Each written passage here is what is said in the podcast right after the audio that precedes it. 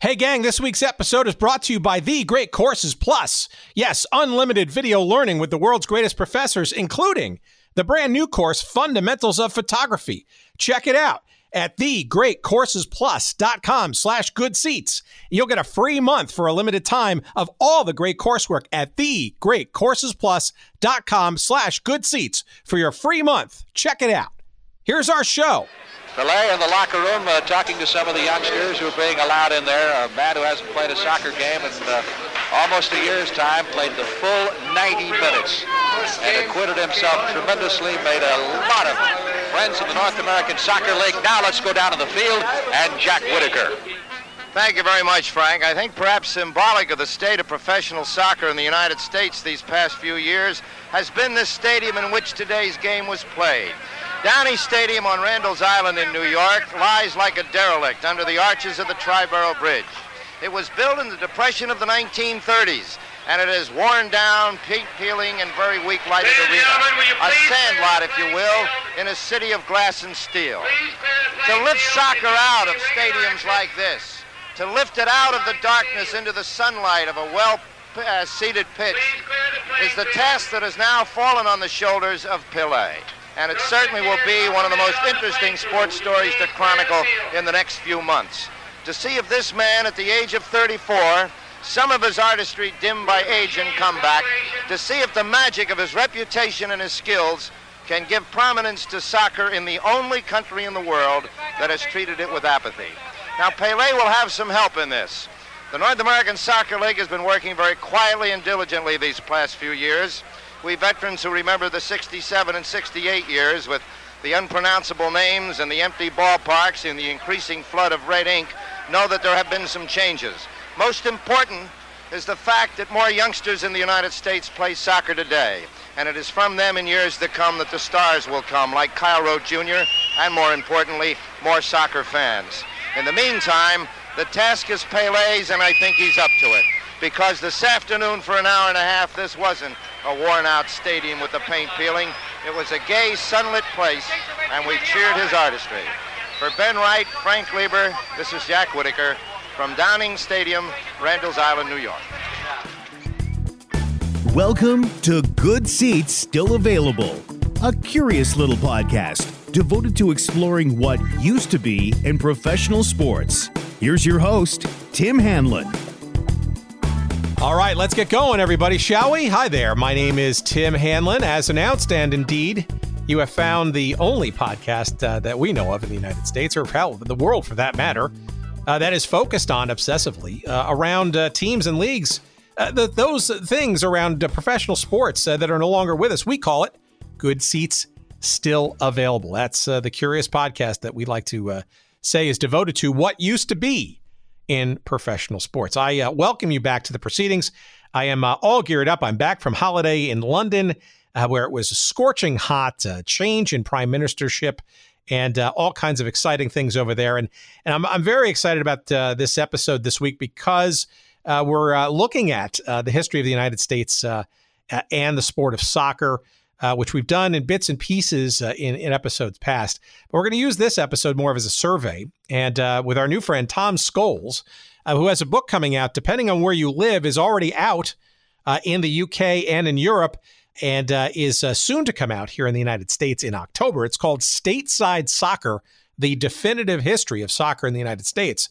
And having been in the in the UK for a good portion of the last week or so as we record this episode, uh, I'm I'm fascinated to to hear uh, people outside the United States and their perceptions of the sport of soccer uh, in the U.S. and um, frankly the uh, inaccuracies and or the sheer uh, misunderstandings I think of of just how deep and rich uh, the interest in the sport of soccer has been over the decades and centuries here in the U.S.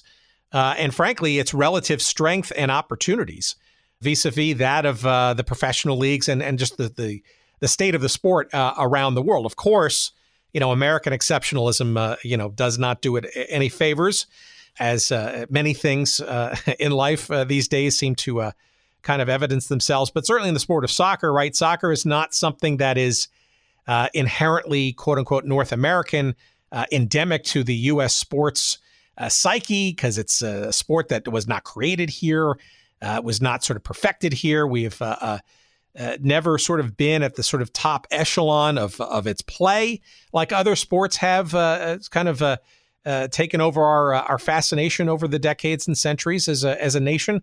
Um, but as our guest Tom Scholes and I will regale in the conversation to come in moments hence, the story of of soccer uh, in this country is very deep and very rich. And hopefully, you'll enjoy this conversation that uh, Tom and I had. Uh, that kind of sort of scratches the surface a bit in sort of a, uh, I guess, a survey like manner. That uh, kind of gets into some of the things that we've delved into in bits and pieces prior, uh, but kind of maybe sort of scene set sort of a, an overarching arc, if you will, of history about the sport of soccer, professionally and otherwise, in this country. And the book that you need to get uh, whether you're in the UK or in Europe, where you can get it now, uh, as the as of the airing of this uh, of this little show, uh, or in the United States, you can pre-order it for its uh, official release come October. It's called Stateside Soccer: The Definitive History of Soccer in the United States, and it is a uh, it is a tremendous survey. It's deep and rich and eminently readable.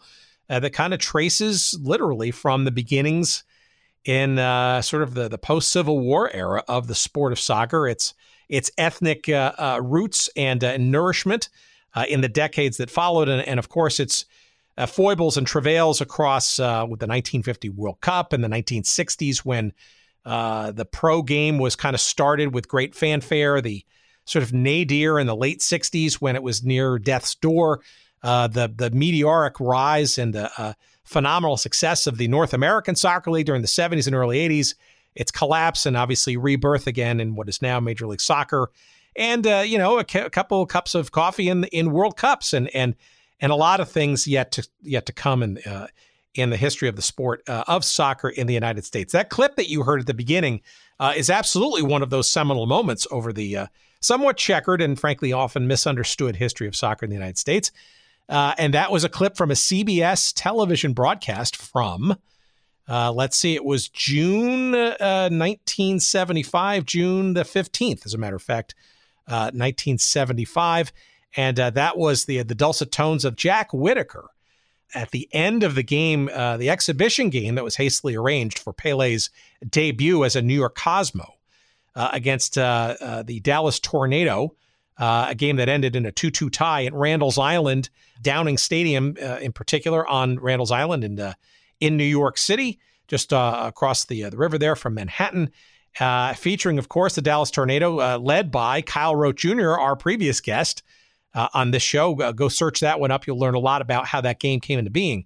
But as, as Jack Whitaker sort of put out there, you got a sense of really where the sense of the pro game and, frankly, the game of, of soccer generally was during the mid 1970s and just how important Pele's arrival was uh, at that time, and is absolutely a seminal moment amongst, frankly, many seminal moments. Not all of them uh, uh, ceremoniously recognized or remembered as Pele's uh, debut.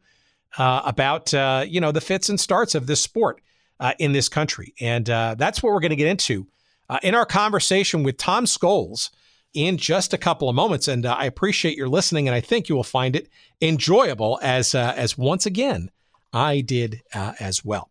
Uh, before we get there, I want to say thank you to our uh, great sponsor and our great friend, Dean Mitchell. He, the proprietor of sportshistorycollectibles.com.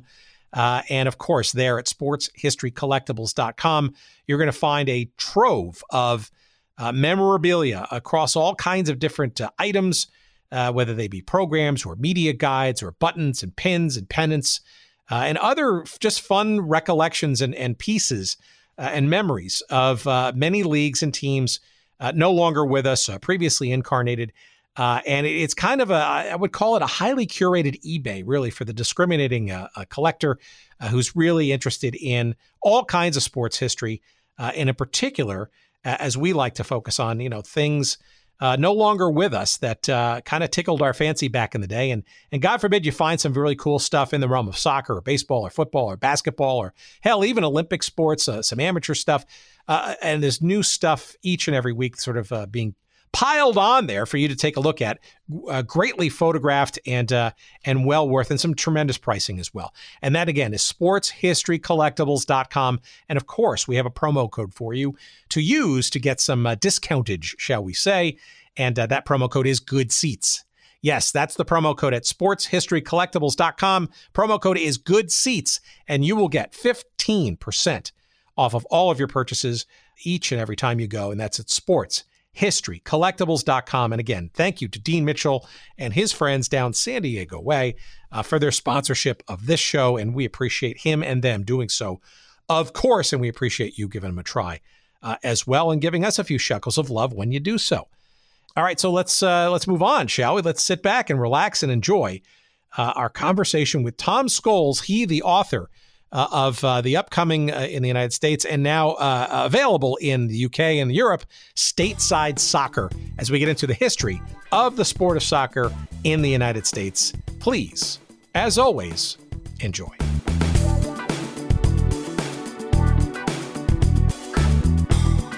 I think it was as, as, a, as a person, as a human being, and I've been like this my whole life, I always look for the next thing, the thing that nobody else looks at. So we're blessed here to have the Premier League. It is the biggest league in the world. Now, whether people want to say it's the best, that's not for me to answer because I don't believe there's a definitive answer to that question. But in a lot of people's minds, it's the best, and it's certainly the biggest football soccer league in the world. But there's no fun in that because everyone's looking at it. If everybody's eyes are on one thing, that leaves a whole wide world of other things that people are they've kind of got a side eye to. It. They've got one eye on just in case something happens. And then I kind of, it was basically a university where we'd stay up and we'd like we'd play video games. I mean, I'm, i was the model student, as you can clearly tell, but we'd play like FIFA or the, the computer simulator game Football Manager, and obviously because the MLS games were on quite late, you'd be flicking around the sports channels and you'd be like, oh, there's got to be something on at this time. And then you flick something over and it's like, okay, I've heard of uh, the Port, for example, the Portland Timbers versus uh, the New York Red Bulls. I'll give it a watch, and then you watch another one, and then you watch another one. You become familiar with the teams. You come you come to be familiar with the characters of the players, the management, even to an extent the referees. And then when you go into social media and look at how it's presented over in America and Canada, you get familiar with the you get familiar with the commentators and the you know the local media, and you kind of it's like a rabbit hole in in a way where people say, "Oh, I got I went down this YouTube rabbit hole and I ended up watching this and then ended up on that."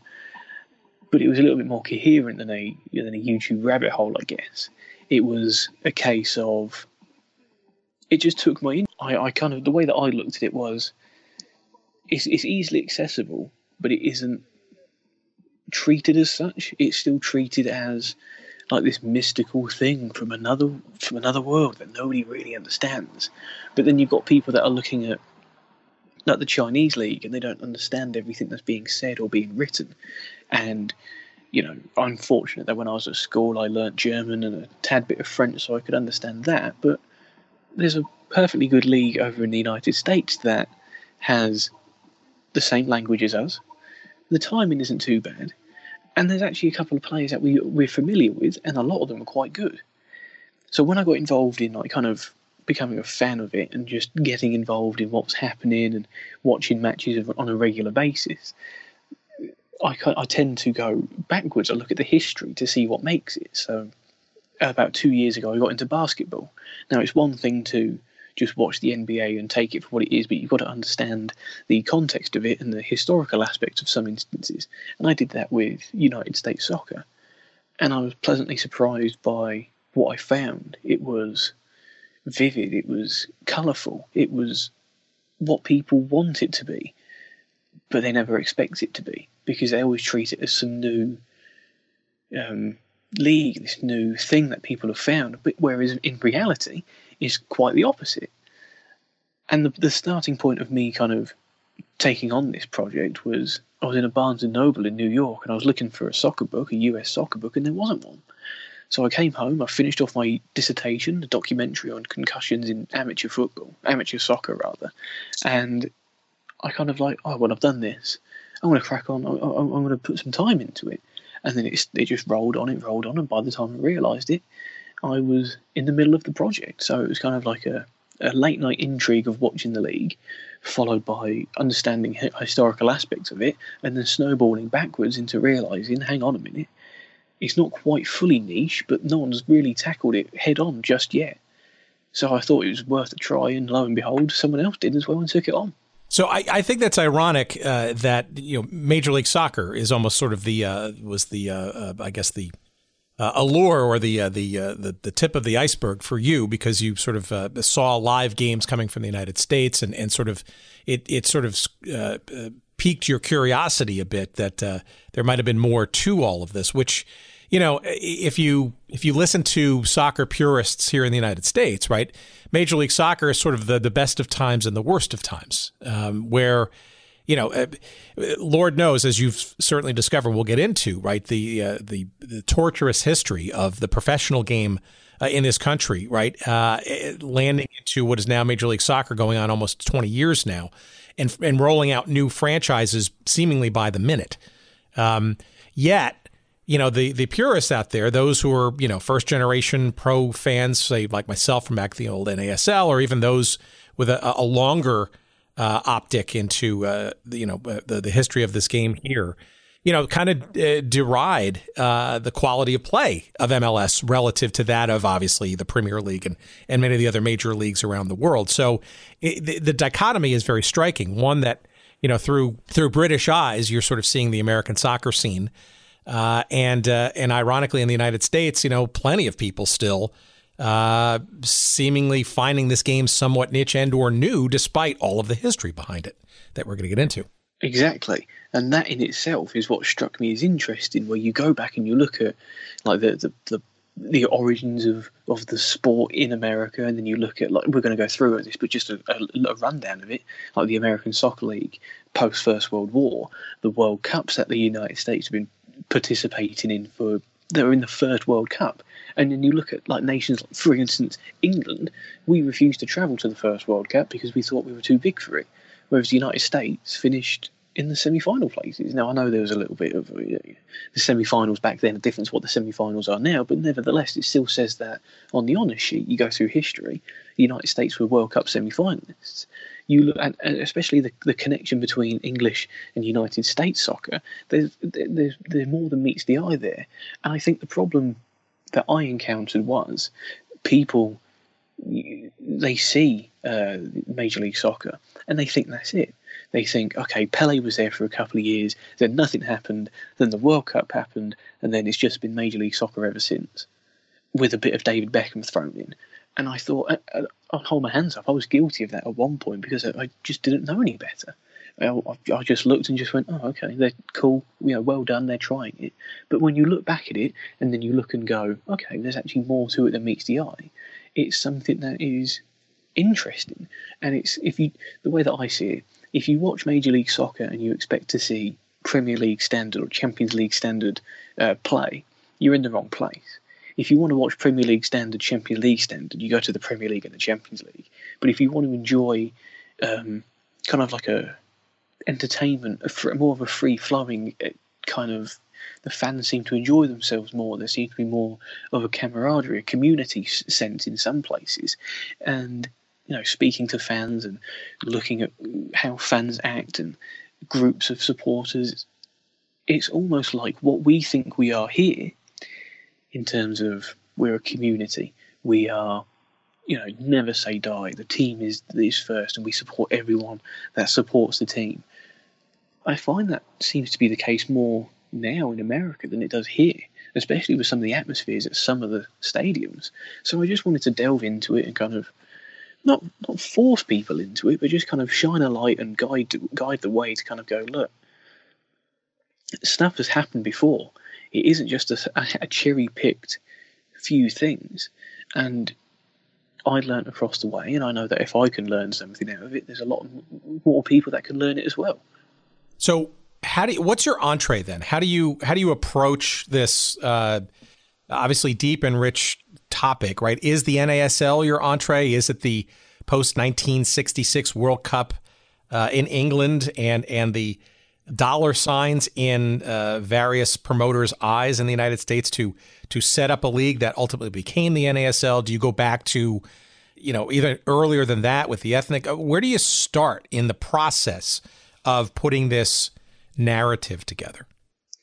I started well uh, on a personal level. What I started to research first was the NASL because I knew that it was there. I understood it, but I didn't understand. I didn't have the full context and full grasp of how it was formed, what came about it. A league doesn't just pop up overnight, and a team like the Cosmos doesn't just happen overnight with Pele and Chinaglia and you know players like that. But there's a there's a process to it, so I had to understand that. But in terms of the story arc of the, the book, it starts back. I can't remember the exact years, but like the 1800s, um, when there, there was a chap who I'm not going to spoil anything because if I spoil everything now, no one's going to go and read it. To buy the book, everybody. Come on, let's be honest. exactly. I'm not going to give everything away, you know, but it's there, there was like a mix up with names. There was a it involved uh, a gentleman who wanted who was part of a group that wanted to abolish slavery. They tried to um, start, kind of take over a slave farm. It, it backfired, and there was a grandfather who had who he was the one that started it, and there was a grandson who they had the same name. So the family sent the grandson up to like the northwest area, sorry, northeast area, and um, kind of you know we'll send you away just to avoid any confusion between you and your grandfather because of the name and everything. He went off to like university into school and whatnot, and they derived from you know a, a, a sport that one way went American football and another way went soccer. And I felt that was the perfect place for it because you read any book about any other league, about any other nation's history, and it doesn't start in the nine, in the in the twentieth century. It starts before that, and I felt that if if this story, which I felt was interesting intriguing enough, was really the catalyst, or really the first place that it stemmed from, it was only right to do it. It was only right to do so most people are familiar with the NASL, and I, you know, I devote a, a large chunk of it to the NASL for you know obvious reasons because there's more to talk about. There was more uh, media available. There's more like newspaper clippings, television coverage. So there was like interviews in Sports Illustrated and magazine covers that you could delve into in comparison to what came before that. But I felt it was doing it a disservice if you didn't go to the very beginning because you can't start a story halfway through, and you can't start a story just at the most popular bit and at the apex of it, because there needs to be a gradual build up and there needs to be an understanding of, you know, they they it, it, it wouldn't have made sense if everyone just watched the 1966 World Cup and boom, they wanted to start a league. There had to be something prior to it. There had to be something else to kind of introduce the people, introduce the readers, and introduce people that want to learn about it. That look, the US has a history. It did a lot prior to both world wars, both the, the 1966 World Cup, prior to the NASL. So it starts in like the, the slave trade era of the United States and then moves on to like post First World War, pre Great Depression era of the ASL, and kind of delving into that and just saying, look, the, there were some genuine super teams that were kicking around, like Bethlehem Steel, and you know the two that get mentioned are the, are the Steel and Fall River Marksmen. And even looking at them, their stories are interesting, and you can't just ignore that because that is an integral part of history. It'd be like doing a, a book on English soccer and saying, "Oh yeah, Huddersfield, they were they did you know they won multiple league championships, but because it happened in the 30s, we'll keep that bit quiet. No one needs to know about that. Where it is, but it, it, does a disservice to it because it's an important part of the arc. It's an important part of what happened, and I felt it was the same with this. It was, yes, I could have started post '66 World Cup because that's when everything exploded on a, on a mainstream level, but it wasn't the true starting point. And if you're going to tell the true story of everything, you have to start from the very beginning. And you have to give context to everything because if you don't give context to it, ultimately everything that follows means nothing. Well, I suspect that as you sort of got into the, the earliest part of the story, right, you did come across probably very regularly, I guess, the, the genesis of the interest of the sport here in the United States, like, frankly, a lot of other things as this crazy country has evolved over the decades and centuries, right, is this quote unquote ethnic kind of uh, uh, uh, origination. That is, people coming from other nations, especially in the sort of uh, you know the late 1800s, early 1900s, with uh, you know open eyes about sort of the land of opportunity, but also bringing with them, uh, especially from the from the realm of Europe, right, their their pastimes and their hobbies and interests, at least to keep them occupied as they pursued their new lives in in the United States, right? And, and, and soccer or football, obviously, was certainly part of that. And, and, and it seems to me that when you look at the American Soccer League or even the predecessors of that, or, or frankly, even the regional and largely what we would call ethnic leagues uh, in the early uh, uh parts of, uh, of the 1900s, were very much centered around ethnic enclaves and new imports, shall we say, to to the United States, who brought their uh, their round balls and uh, and love of their uh, their sport with them to kind of continue uh, in their new pursuits of of opportunity. Precisely, and it plays again. That's another part that if I'd have left it out, it would have been doing a disservice to it, because yes, they had the game anyway, but it was it was enhanced. It was it grew because of the you know the, uh, the people that came over you had Italians, Irish, British, German, French, Portuguese, Spanish. They were all coming to different parts and bringing their own different style to it. And we look at history, uh, to use an example, two examples. If you look at the Barcelona badge and the AC Milan badge, they both got English flags on there. And for years and years when I was growing up, I never understood why. And then I found out why. It's because there was a English English people went over and kind of showed them the sport. And I felt that's an important part of their history. And if that happened in America, with different nationalities and different areas and different leagues that were formed because of these people that had emigrated over, that that's an important part of the history. And that kind of gives an example of what can happen.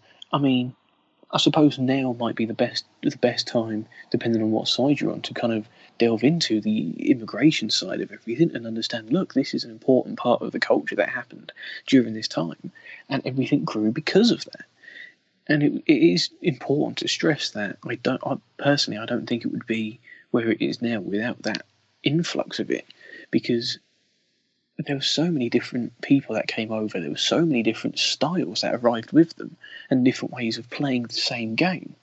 And I think, you know, when you have when you introduce that and you introduce the cultural dynamic of a Portuguese style versus an Italian style, depending on where you are, it just it gives it a different dynamic. It gives it a different element, and I felt that was so interesting. And then it fed into you know future US men's national team squads at early World Cups. You know, you look at how many Englishmen were in the American team, and then you look at you know the star player Billy Con. I, I, I I've struggled to fully pronounce this name properly. Goncalves or Gonçalves. My Portuguese language isn't Uh, uh, up to the standard it probably should be, but he, as you can tell by the name, was from Portuguese immigration, and his parents were Portuguese. So it was like the star players and the important players of that famous team, most of them weren't American. Most of them were from different backgrounds, they were from different areas, they brought different styles with them, and they had brought a different element to them. And again, that's why I wanted to go right to the very beginning just to understand look, yes, it is a, an, an American game to an extent, but it grew and it changed and it evolved so rapidly and so quickly because of the influx of people that were, you know, bringing over different styles and bringing over different cultures and different backgrounds and whatnot. And it, uh, personally, I feel it adds to it. It gives it a bit of legit, legitimacy in some way. And it sounds odd to say, but you look at any major footballing soccer nation that has achieved anything. Argentina is heavily linked with Italy, Brazil uh, you know, Italy, France, Germany, all the all the major players. There's a there's a huge influx and a huge influence from people that aren't actually from those countries. And when I found out that it was the same in America, it would have been a disservice, like I said before, to leave it out, and it would have been quite frankly disrespectful to not even give it a passing mention. So, how was the organization of the game in those early years sort of uh, coming into fruition? Right. I mean, obviously there was no no real you know, uh, hint of even professionalism for for decades, right? Until maybe the 1930s when the ASL sort of kind of and there were some fits and starts, but I mean, how were these immigrants plying their soccer wares, shall we say? I mean, was it largely uh, amateur leagues that were put together in these uh, ethnic enclaves, or how was the organizational sort of structure, sort of, because uh, it seems like it was relatively ragtag uh, and confined for many decades before you know even people thought that this could be a, a thing by itself professionally it was mainly if i remember off the top of my head correctly because if, if my memory doesn't if my memory uh, occasionally leaves me during this chat that's my way of saying to people that are listening if i can't remember it go and read it in the book that does come out quite soon i think you'll be I able to remember it for yourself. we'll give you the benefit of the doubt on that for sure. Exactly.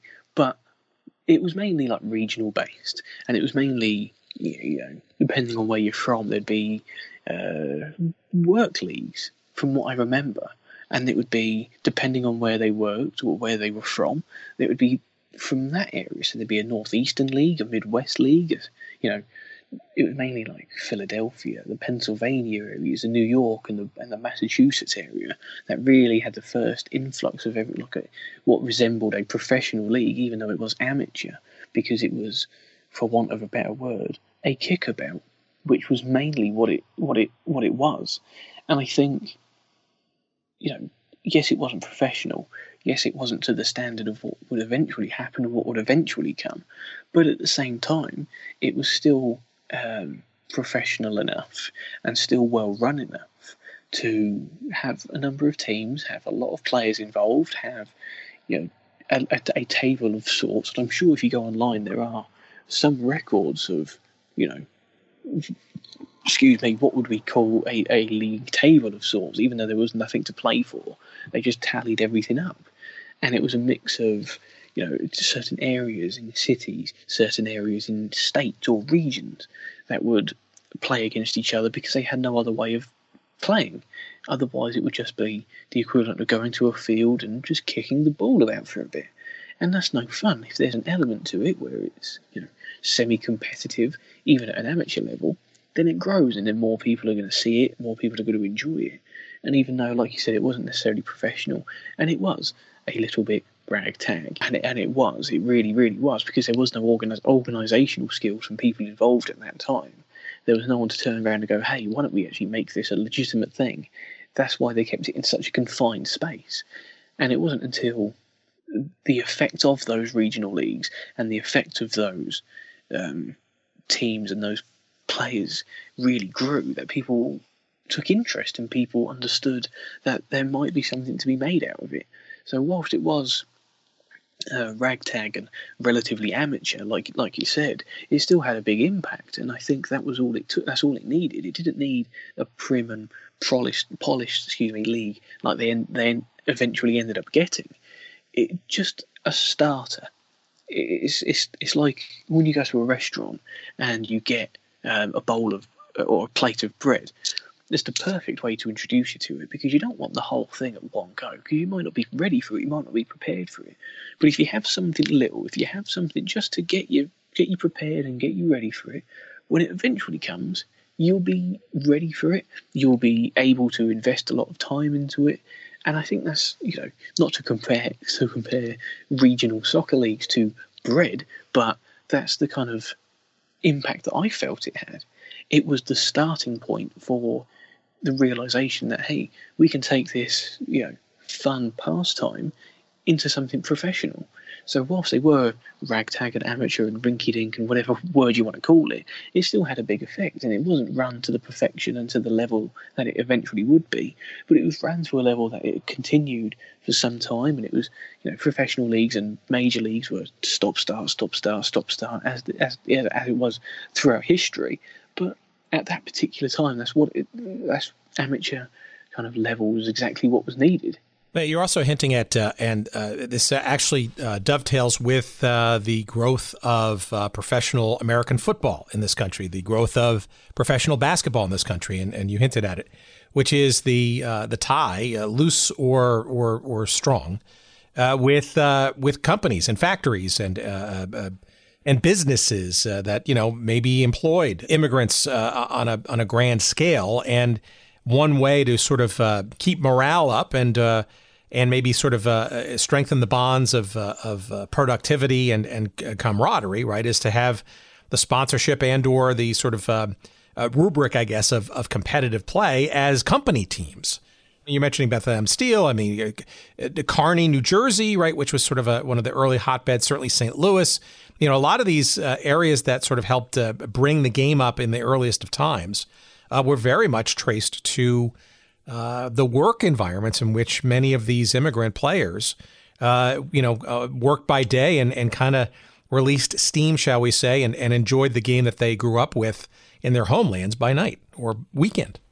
That's precisely it. And that is when, like I was saying, that the, the, the amateur leagues kind of gave way to people understanding that there could be something out of this. And obviously, when people are interested, the first thing they think of is is there money to be made out of this? But when the businesses got involved, is essentially when it all took off, and they had the starting point with the you know the immigrant teams. They had it with the regional leagues. They just needed a, uh, some backing. So you know, in in a way that to keep it stable, to make it legitimate, and to make it just better in a way. I remember seeing stories of Scottish players that left um, the Scottish leagues, the Scottish first divisions, and the professional leagues to come and play in the American Soccer League in, in the in the late twenties and the thirties because they were doubling and tripling their wages. They were employing them for their factories, employing them for their businesses, and when they arrived there, they went, "Oh, you know, you can you can play this as well. You know, we, we know what you we know what you were like back home. You can come do this as well if you if you really want to." So that's how the teams got better, and that's how the the, the, the leagues and the and, and the sport grew by people realizing there was an opportunity to be had there because the early amateur leagues and the early regional uh, leagues had shown that there was an interest for it. They were shown that it was you know, not only was it entertaining, but people wanted to pay for, to see it, especially if there was talent on show. And if you're using your money that you've got from uh, your business and from your companies to import even better players, then in theory, the better players you bring in, the more people are going to come and watch. So I think the starting point of the amateur leagues back in, you know, with the with the various people that had, that had uh, come over to the United States it kind of set the set the stall. It set that it was it was the the stepping stone to what would eventually become the American Soccer League, and businesses would get involved, and businesses would look and see, you know, if our workers are happy playing this, and people are happy to come and watch them play, and they were, you know, they're entertained by it. Maybe there's a maybe there's a penny to be made out of it, and that's exactly what they tried to do.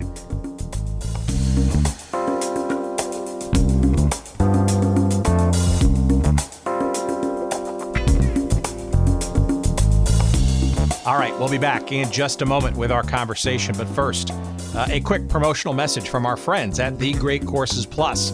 Uh, you've heard me talk about The Great Courses Plus uh, on a number of other episodes, and I cannot recommend it highly enough, especially if you haven't tried it yet. What are you waiting for? TheGreatCoursesPlus.com slash good seats. You are going to get a free month for a limited time of the entire Great Courses Plus service. It is chock full of video learning, unlimited video learning at that, with the world's greatest professors and featuring uh, a ton of great courses from all kinds of different categories in history and in science and health and fitness and hobbies or food and wine, professional development, personal development, you name it. There's just a, a smattering, a gigantic smattering of courses at The Great Courses Plus, including uh, one that I'm about halfway through myself and it's called Fundamentals of Photography, and it is uh, done in conjunction uh, with National Geographic and uh, taught by Professor Joel Sartore, who is a professional photographer, has done a lot of work with National Geographic and other places. And I- am telling you, you know, you you young whippersnappers out there with your cell phones thinking that you've got uh, the photography thing all all figured out. Well, you really don't, because even with the device that you've got in your hand, such as that, uh, but frankly, even with more professional equipment or anything in between, uh, the ability to take better photos is something that we all can benefit from. Photography is uh, probably one of the most intimate things that we uh, can sort of attach our memories to uh, as time goes on. And, and frankly, you want to get those photos right. You want to get every snapshot, every person in your life, uh, whether it's uh, on a vacation or during a memorable moment in, in their days on this earth, uh, you want to get all those pictures right. And, I can't think of a better course uh, than Fundamentals of Photography. Just one of the literally hundreds, if not, I think maybe even in the thousands, of great courses from The Great Courses Plus. And again, that's The Great Courses Plus com slash good seats. That is the place to go to get a free month of the entire service. Yeah, that's not just only fundamentals of photography, but all of the the hundreds of other uh, great courses to choose from. You can uh, watch them online. You can watch them uh, via their app. You can stream them to any device. Uh, you can download them should you not be near an internet connection for use. Let's say you're on an airplane or you're driving and you want to just listen to them. Well, you can listen to them uh, in audio only form. You don't have to stare at a screen if you don't want. Uh, and again, that's all yours to enjoy, uh, unlimited for a free, unadulterated month at thegreatcoursesplus.com slash good seats. Try it now. You will absolutely love it. I virtually guarantee it. And uh, we appreciate The Great Courses Plus for their sponsorship of this little show. And uh, this little show continues right now. Here's the rest of our chat.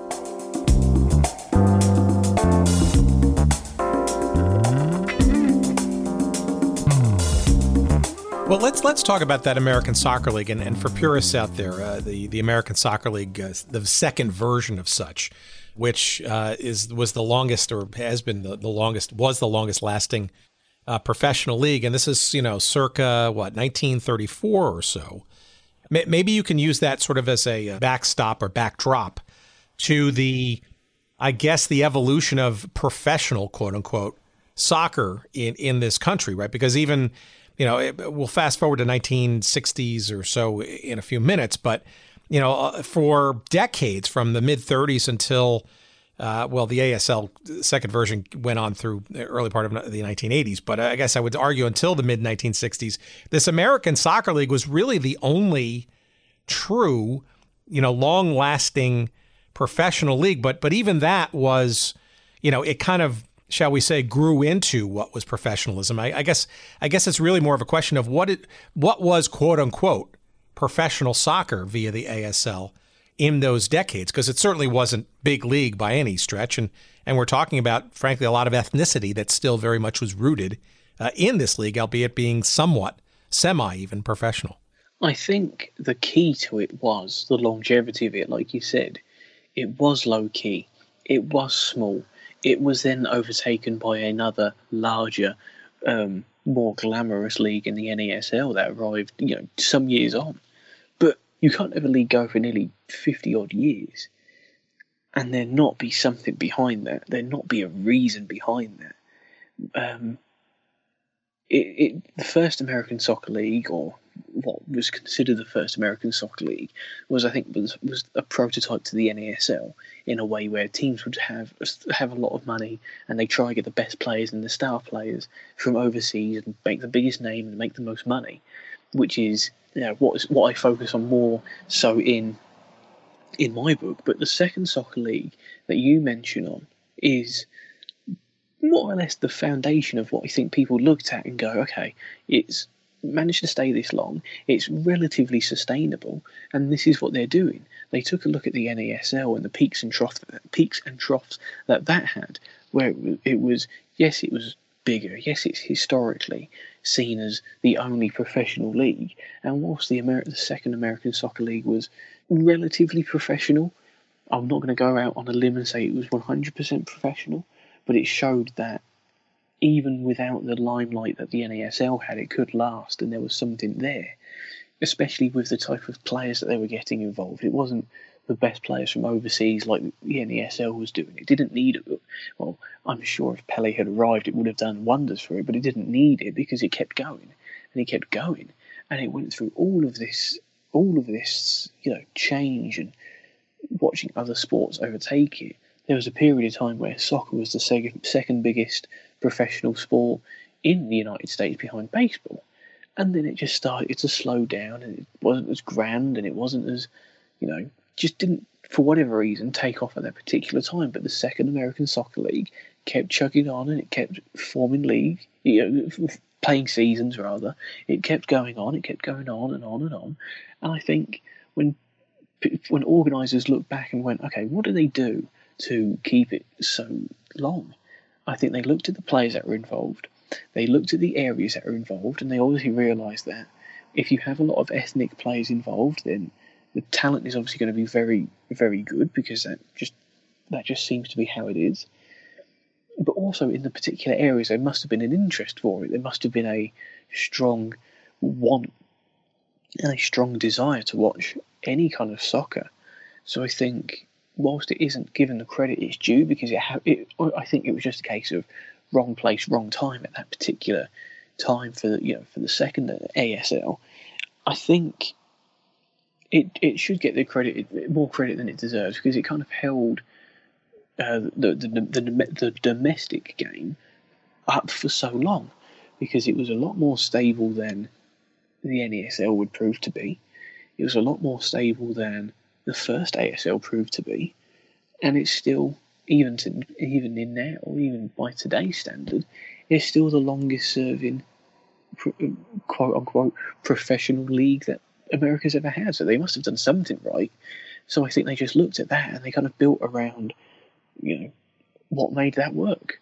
Well, it's striking to me that uh, the, those years from the 30s through the 60s, I guess, uh, of the second version of the American Soccer League. I mean, I, I, it it feels to me like a lot of it still was its inability, or frankly, its desire even not to uh, shake uh, the ethnic label. Right? I, in many respects, the sport uh, was still very much that of of of immigrants and even successor generation of immigrants and and so the quote unquote naturally born, shall we say, American player, right, was still many, many years from sort of evolving or coming coming into being. But it feels to me that this American Soccer League was was primarily reflective of the fact that that the majority of people interested in in playing this sport uh, were either directly or uh, somewhat immediately rooted in uh, various ethnicities that had mo- fairly recently come into this country. And and I think from a professional standpoint, right, relative to baseball or the growth of pro- professional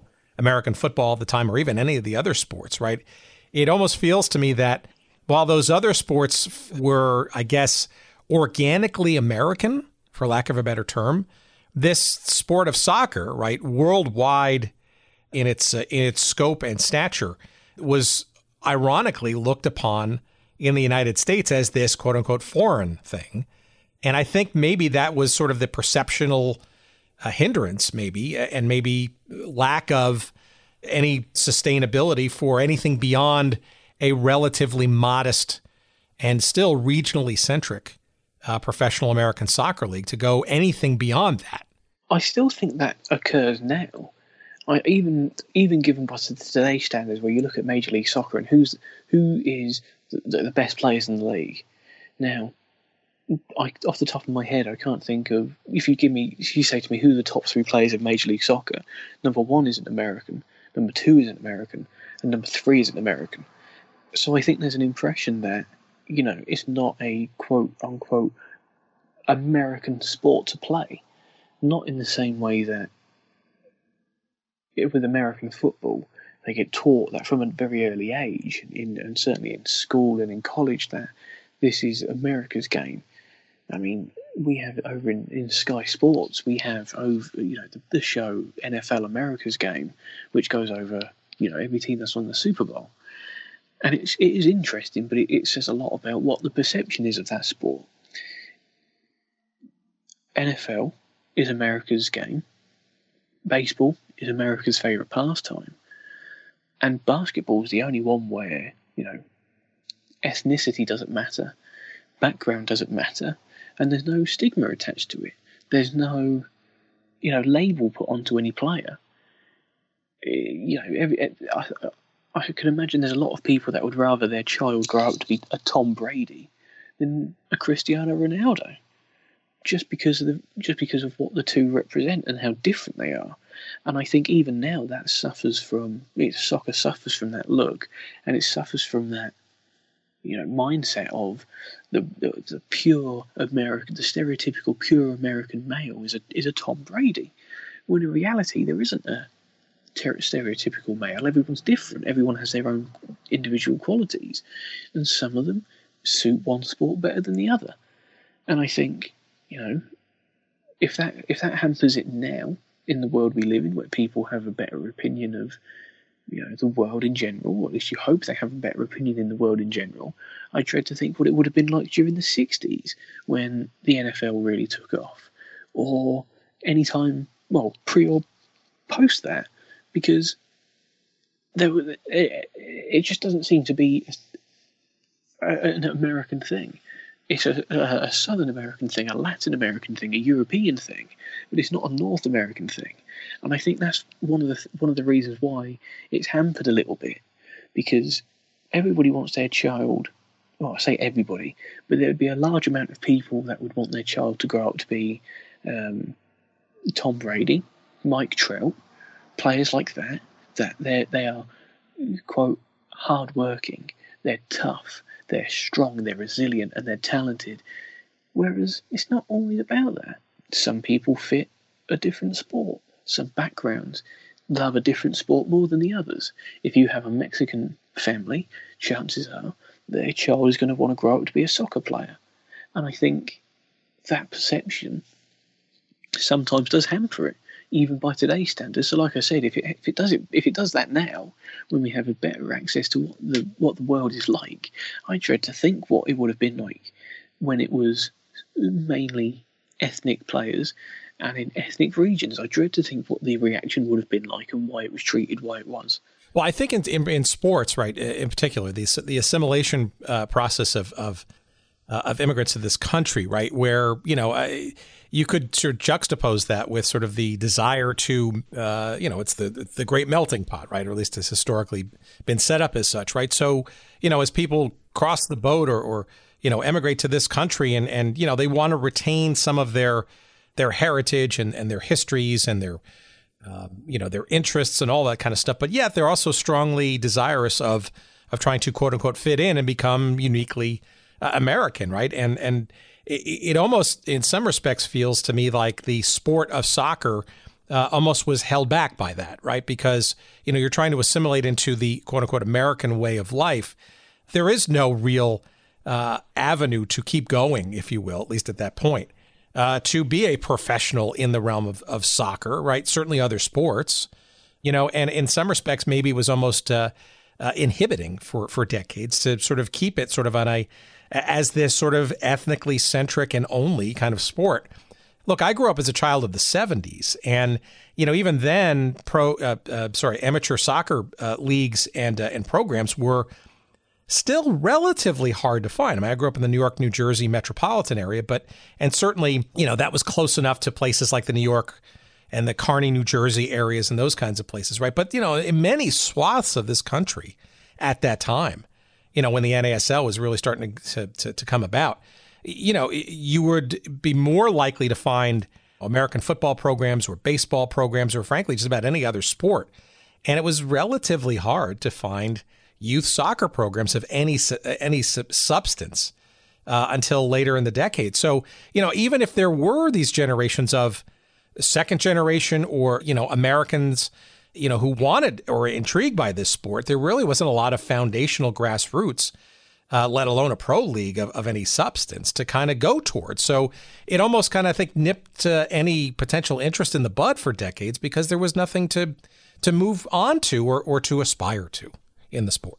I, I know you're the one that's like asking the questions, but when you were talking like that, it just prompted me to think in such a like a historical and vivid area like you grew up in, where there is, you know, you go to New York and New Jersey, well, particularly New York, certainly in the city, and there's there's every type of person, there's every ethnicity, there's every background. That why do you think it was so difficult to find like you know clubs or uh, like youth clubs or what you know schools and soccer schools in that area because if you said oh Idaho doesn't have one I would have gone okay that kind of you know that makes a little bit of sense. But in a in a in an area where it's so you know diverse why do you think it was so hard to find places to play?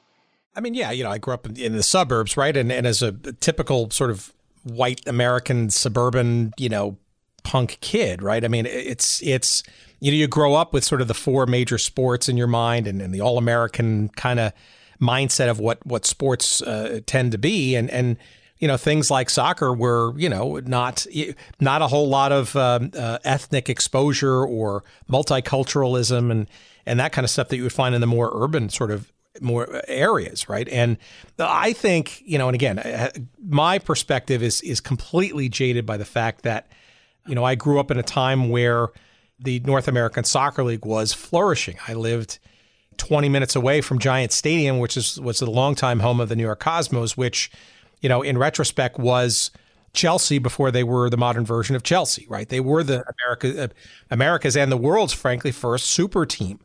And only in retrospect do you realize, you know, players like Pele and Beckenbauer and Carlos Alberto and Giorgio. I mean, it is the names just on and on and on.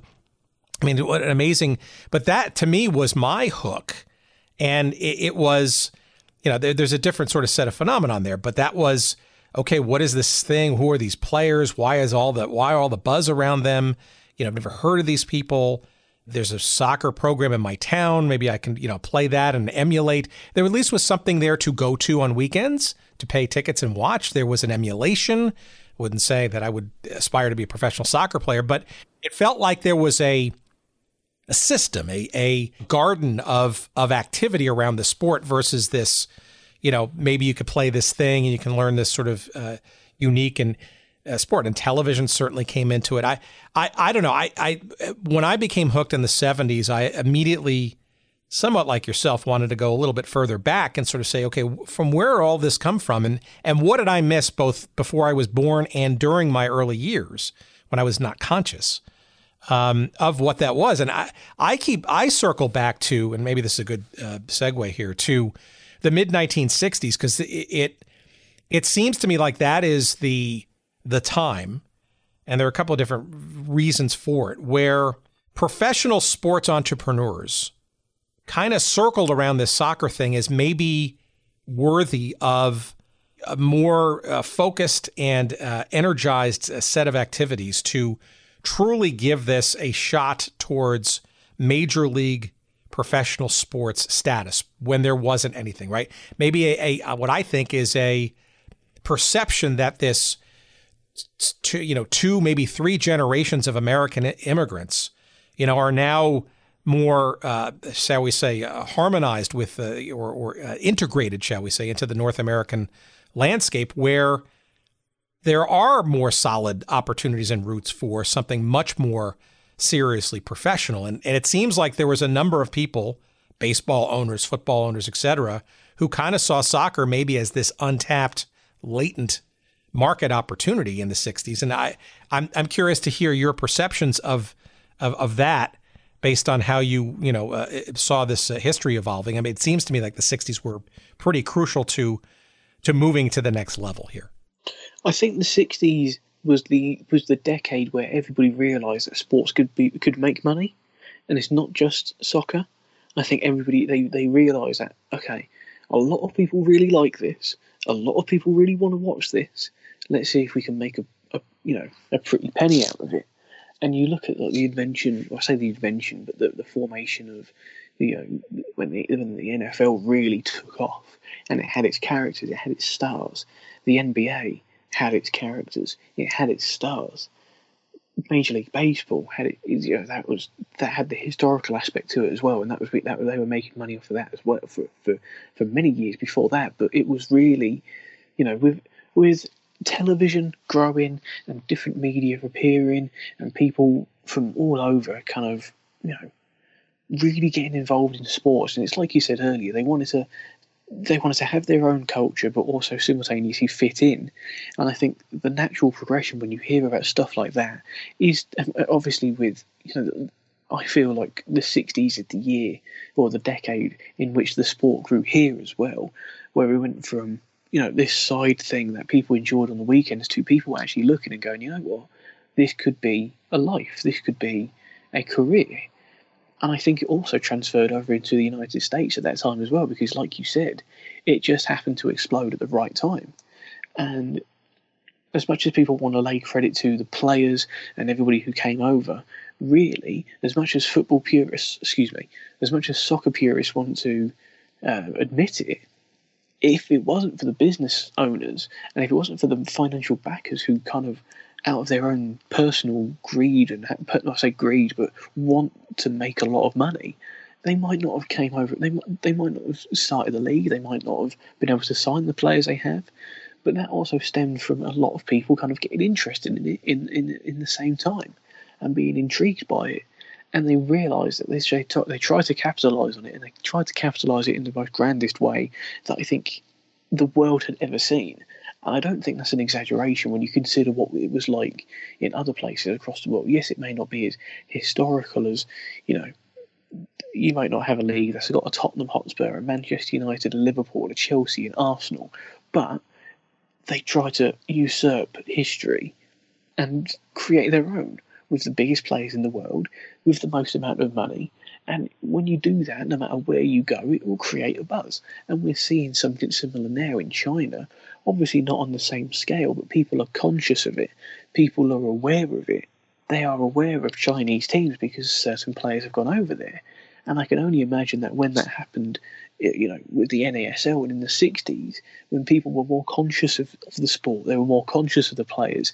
It's one thing to you know, hear of Pele when he playing when he's playing for Brazil. It's one thing to hear of George Best. It's one thing to hear of all these other star players, but when they come to your your country, when they come playing for your team, it makes it so much different. And I remember reading about how uh, people watched a documentary on the 1966 World Cup and that is what is considered the catalyst for a lot of people getting into the sport, and really the catalyst for people, uh, business owners, really getting dealt like getting into it and delving deep into it. And I think there's no there's no coincidence that with television taking off in it, with it with how it was, and people being aware of Eusebio, Bobby Moore, Pele, players like that.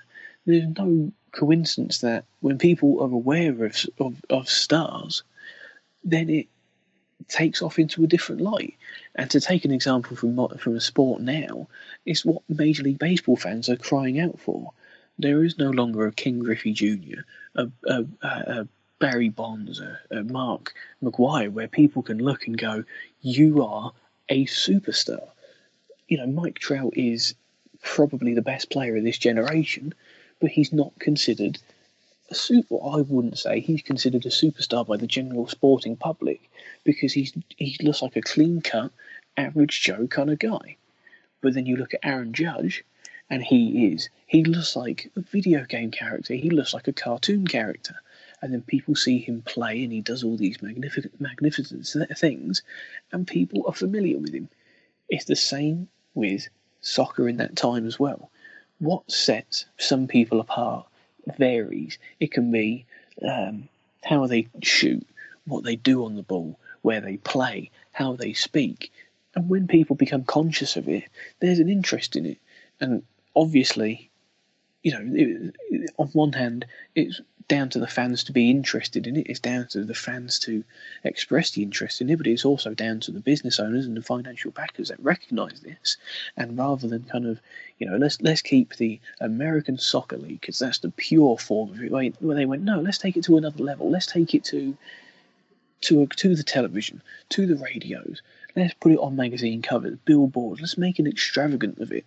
And in some ways, and I consider this, you know, this is my opinion on it the NASL was too was too far ahead of its time. If that happened in the 90s or in the early 2000s, maybe even the 80s, I think it would have been a much it would have lasted a lot longer and it would have had a bigger impact on the majority of America just because you know we look at what the impact of the NBA had when they had just Magic and Larry Bird there were two characters that people could recognize and they could understand what each player did differently they weren't similar, but they were in a way. And if you can imagine that level of coverage on on that generation's Pele, Johan Cruyff, Beckenbauer, Eusebio, then it, it would have exploded more than it did. Yeah, I mean, I think it's it's to me it's very interesting because it seems like the '60s were rife with. You're kind of hinting at it before, but uh, importation on a grander scale, and that was sort of the way to light the fuse, right? So, you know, this thing called the International Soccer League, which was around during the early 1960s, literally was an international tournament during the summer, not unlike today's inter um, ICC uh, championship that uh, that goes on now, which is sort of glorified uh, uh, uh exhibitions uh, during the summer. But it's it's kind of this, you know, let's bring and import the, the some of the best teams in the world and have them play at places like Yankee Stadium or the Polo Grounds in New York, and we'll create a little bit of a competition around that. And I guess the thinking of Bill Cox, the originator of that, was, hey, you know, the ethnic crowds out there will appreciate and probably pay good money to see some of these best uh, players and best teams in the world. And perhaps, you know, from, we add in we add in a dash of sort of American spectacle to it, meaning making it an event at a limited time only kind of thing. Uh, and then the 1966 World Cup with with England winning and it being, I think, the first time uh, broadcast was, I think it was tape delayed or somewhat live or close to live uh, in the United States was kind of the real first, I guess, national television exposure of this supposedly foreign sport. I think you sort of marry all that up, and then, you know, I, I think a lot of, uh, you know, the original uh, uh progenitors of the two leagues that ultimately became the NASL sort of said, hey, you know, we've got something on our hands here. If we can mix in some of the best players and or teams from the world and, you know, make sort of a, a, a grander spectacle of it, we may actually be onto something here that will uh, maybe augment our more, shall we say, purely North American exploits in pro football and pro baseball. Uh, you know, and that seems like, I guess, in retrospect, like you know, a pretty good formula to to get something going and put some backing behind it. But boy, it, you know, circa 1969, it was basically on death's doorstep. This you know pent up uh, energy and interest in in bringing professional soccer to this country because you know, by the end of the decade, it was, you know, we were barely at five teams in this uh, you know, severely injured uh, North American Soccer League. Um, and it, yeah, I think that was a, a, gloomy time for people who might have thought pro soccer's time had come for this country. Yeah, I mean, you look at when you when you put it like that. Yeah, it was kind of with five teams in the in the American Soccer League. It's like you you would look at that and think, well, why are people not going to it? But then when you look at it, it's like we were saying before, when you marry up the the interest of the sensationalism of it mixed with the best players in the world or the you know the best teams in the world, then people go and watch it, and that's how you hook people, and that's I think that's where what what the American Soccer League didn't do. I mean, it couldn't because there was no way that people were going to invest into it. But that's what the NASL recognised, and I think they capitalised on it. Where they, they kind of, I didn't think they stumbled on it, but I don't think they expected it to be as big as it was, if that makes sense. Where they, they, they had their plan where they wanted to bring some big names over to kind of establish itself at, at the American sporting table, but they didn't expect it to be how it you know as culturally significant as it, as it, as it ended up being. So, on one hand, there, I, it, it was on death's door because there was there was no interest in the pure version of the game. That being said, it's like if you put characters involved and recognizable names who are also very good, then it then people people will come. And I think that was the difference between the two, where uh, from a purist point of view, the American Soccer League was the historical aspect of it, and it was, you know, what derived from the history that we spoke about earlier and that I wanted to get back in, I wanted to look deep into. But at that at that, that point in time, people didn't want history. People didn't want what had happened before. People wanted the biggest names. They wanted like a Pele to come over, and he did. They wanted a Beckenbauer to come over, and he did.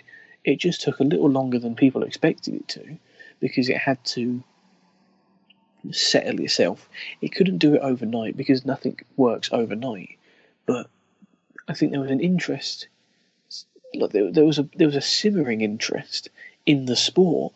There just wasn't a big enough interest in the ASL, in the second ASL.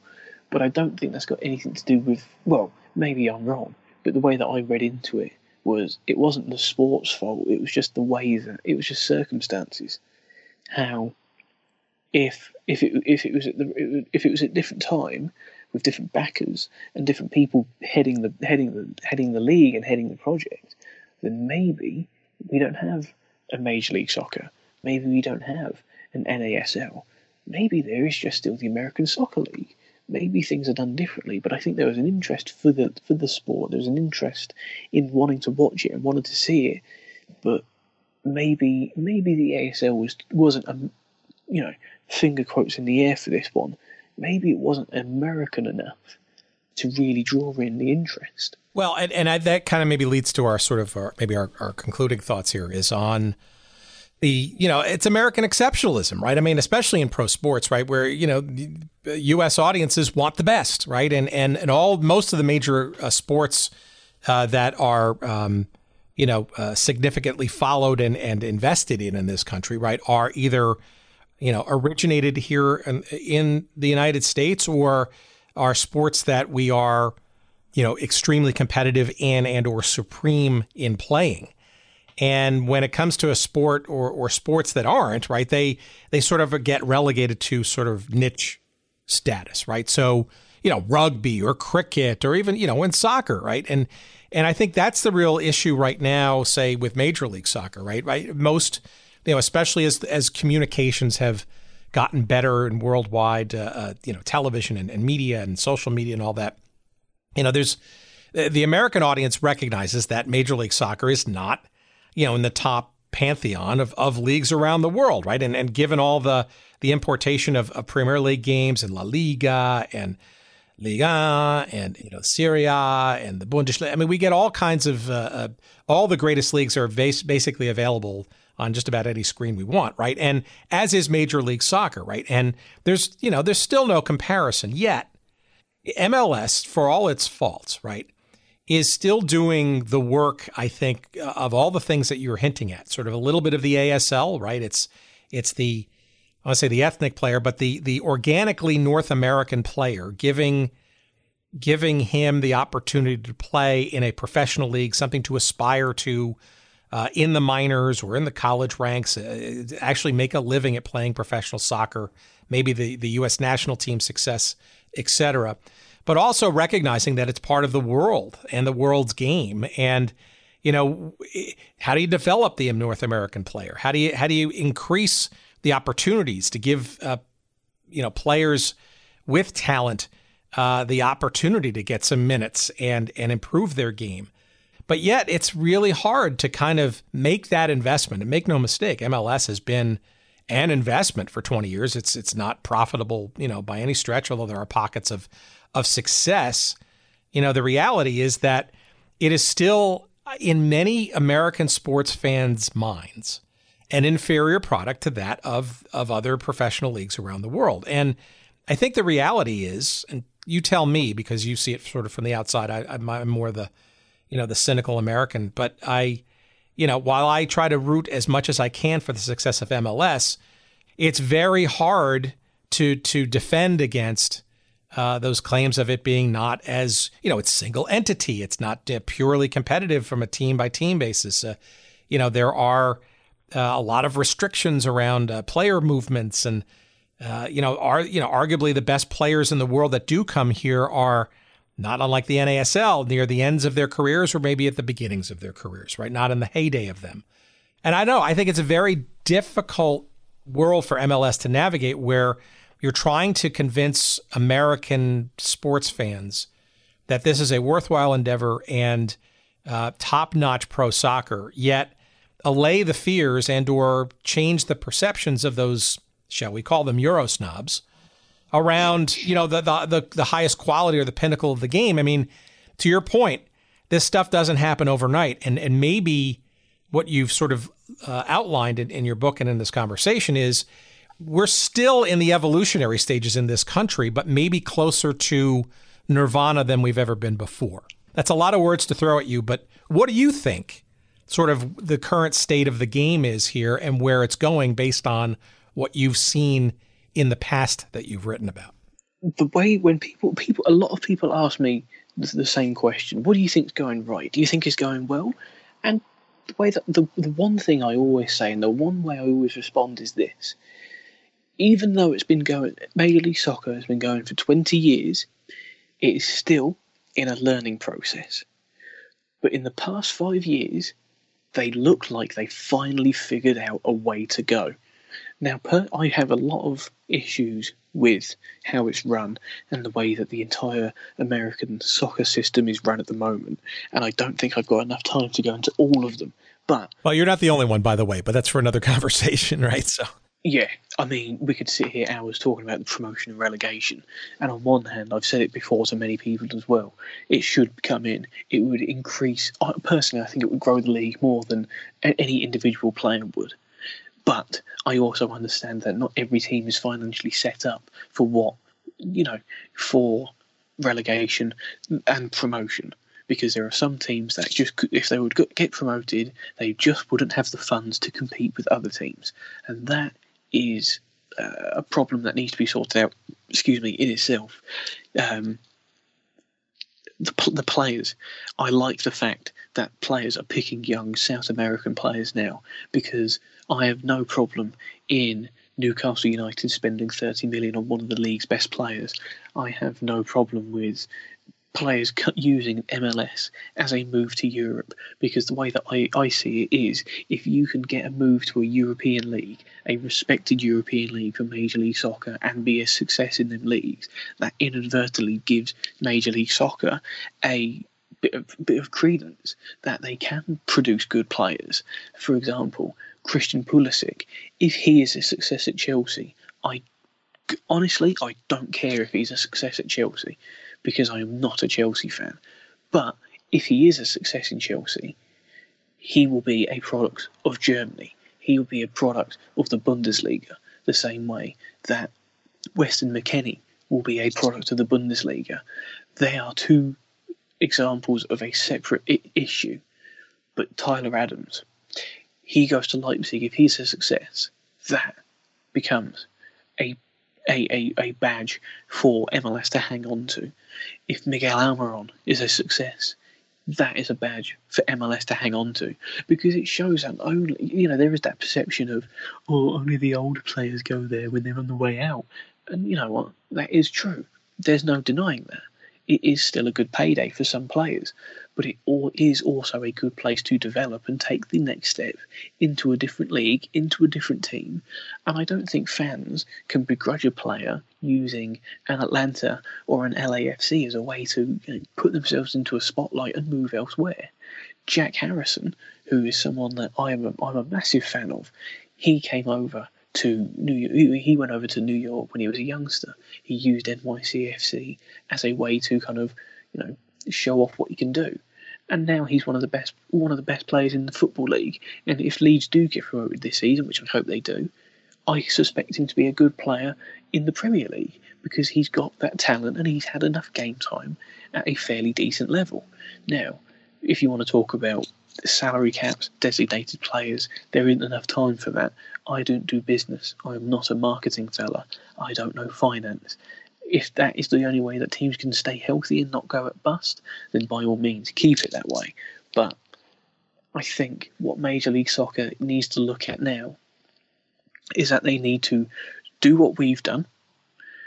They need to go back through the entire history and just look at what made the peaks of American soccer work.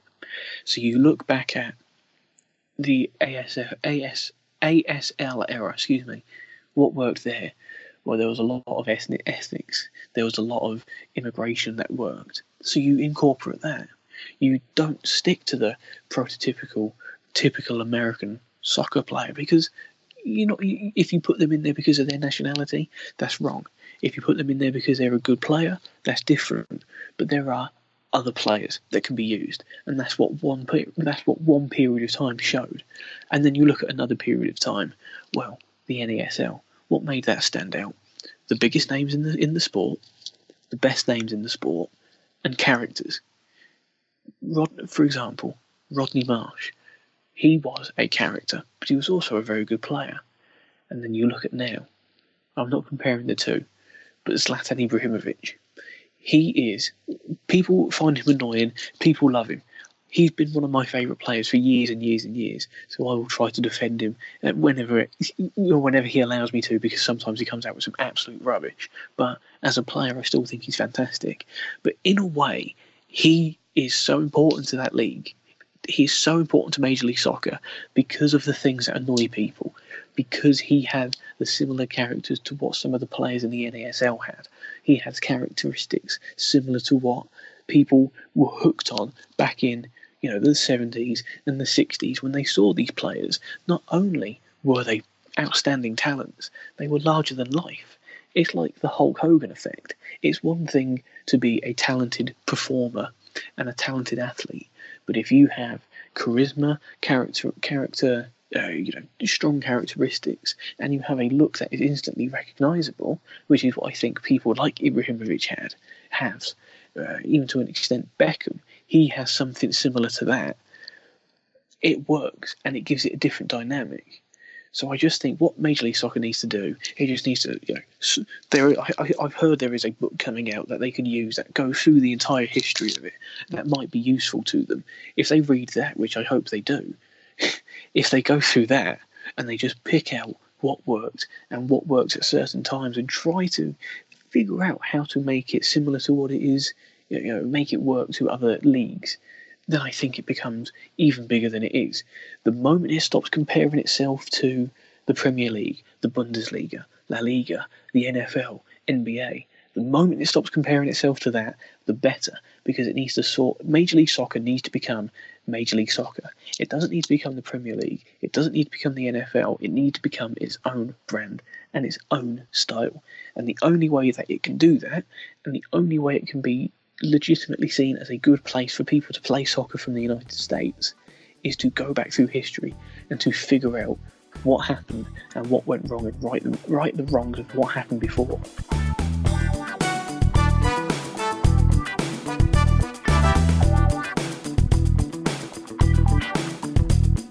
All right, there you have it. Uh, the book is called Stateside Soccer uh, The Definitive History of Soccer in the United States. Uh, it is published by Pitch Publishing. If you live in the UK or somewhere else in Europe, uh, it is available now wherever good books are found. Uh, if you live in the United States, uh, you will be able to uh, purchase that book in October. I think October 1st is when it releases, uh, but you can pre order it on places like Amazon.com and BarnesandNoble.com, etc. Regardless of where you're listening to this little show, uh, if you want to either pre order the book or buy the book now, uh, and I wonder, I think if you're in the United States and want to purchase it on Amazon's UK website, you can do that too. Uh, but regardless, uh, just search up this episode on goodseatsstillavailable.com, our website, to search up this episode with Tom Scholes, and you will find a link to the book in whatever form it's available. And uh, when you buy it or pre order it from that link, uh, you'll be giving us a little love, and we appreciate your doing so. And certainly Tom will uh, appreciate it as well. And hopefully, we'll see him uh, and maybe you sometime in October when he's uh, back in the New York area, maybe at that Barnes & Noble on Fifth Avenue, New York City. Uh, hopefully, uh, not only uh, on the shelf there in the sports section, but maybe giving out some autographs of that book as well. Again, it's called Stateside Soccer, and uh, it is available now or soon, depending on where you're living. And of course, you can follow Tom on Twitter at underscore Tom Scholes. That's underscore Tom, T O M uh, Scholes, S C H O L E S, at underscore Tom Scholes. Uh, and you can follow us on Twitter, of course, at Good Seats Still. Uh, you can follow us on tw- uh, Twitter. On tw- uh, you already said Twitter, didn't I? You can follow us twice on Twitter. Why don't you? But follow us on Instagram if you'd like to add to your social media follows. Uh, on Instagram, we're at Good Seats Still Available. And you want to follow us on Facebook, you can do that too. There's a page devoted to, uh, to to us there too he says uh, as he stumbles his way through. Follow us there by all means. And of course, you can always find out what's going on with this show uh, on our website. It's the locus for everything about it at goodseatsstillavailable.com. You'll find our email address there.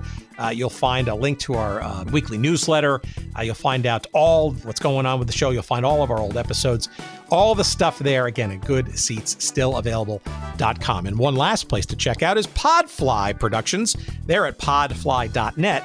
And uh, we'd like to thank them each and every week for helping us produce the show, and uh, Jerry Payne in particular, who helps us uh, do so uh, each and every week. Again, Podfly Productions, you can find out more about them at podfly.net. All right, again, my thanks to Tom, my thanks to you, and uh, we look forward to talking to you again next week with another fun filled episode. Until then, the ticket window is now closed, and I wish you a wonderful week ahead. Take care, everybody.